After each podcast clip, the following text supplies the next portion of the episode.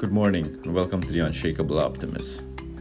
This morning, I want to speak to you on something that has significantly impacted my life, and I trust that by sharing this with you, it would also have some sort of effect on your life, and you can be able to, you know, apply it as a habit as well.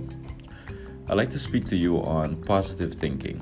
Now, positive thinking is something that I practice daily, and it's something that I really enjoy now that I have grown significantly in it.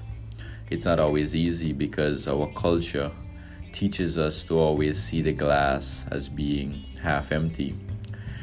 And one of the tricks that I've learned with this is that even if it don't, if my glass only contains a quarter, I see it as the glass being a quarter full rather than being a quarter empty.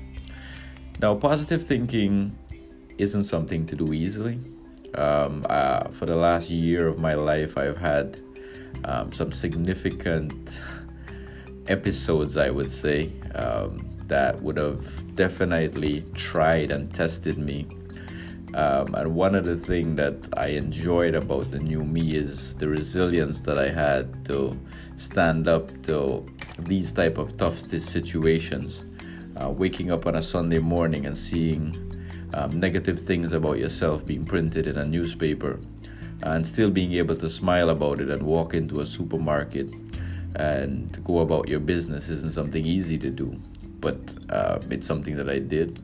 And i'm very proud of myself and where i am with that. Do i have a lot more to go? Yes i do. Um, but i'm very confident that i'll continue to grow in this nature. Now the, the benefits of positive thinking are significant, and you'd understand that once you become a positive thinker, um, depression no longer becomes a word that's in your vocabulary, basically. You don't ever see a bad or a sad side of a situation. You're always an optimist. Um, you're always seeing the positives, no matter how dull or gray a situation may be. You're never distressed Another another good benefit that I've seen of this is that um, during flu season or cold season, everybody else seemed to be picking up um, these type of disease, and for me, I can't say when was the last time that I had something like this happen to me. Um, I don't know if it's just me psychologically, or if it is really that the body's immune system, I guess, picked up in the same way and say, listen. You know, we, we, we don't want that type of energy around here. Um, there have also been a lot of studies linked to better cardiovascular health um, and reduce the risk of dying from um, cardiovascular related illnesses by just being thinking positively. So today I urge you to take some time, um, look at yourself and introspect and understand that you know life is short and you're not getting any younger.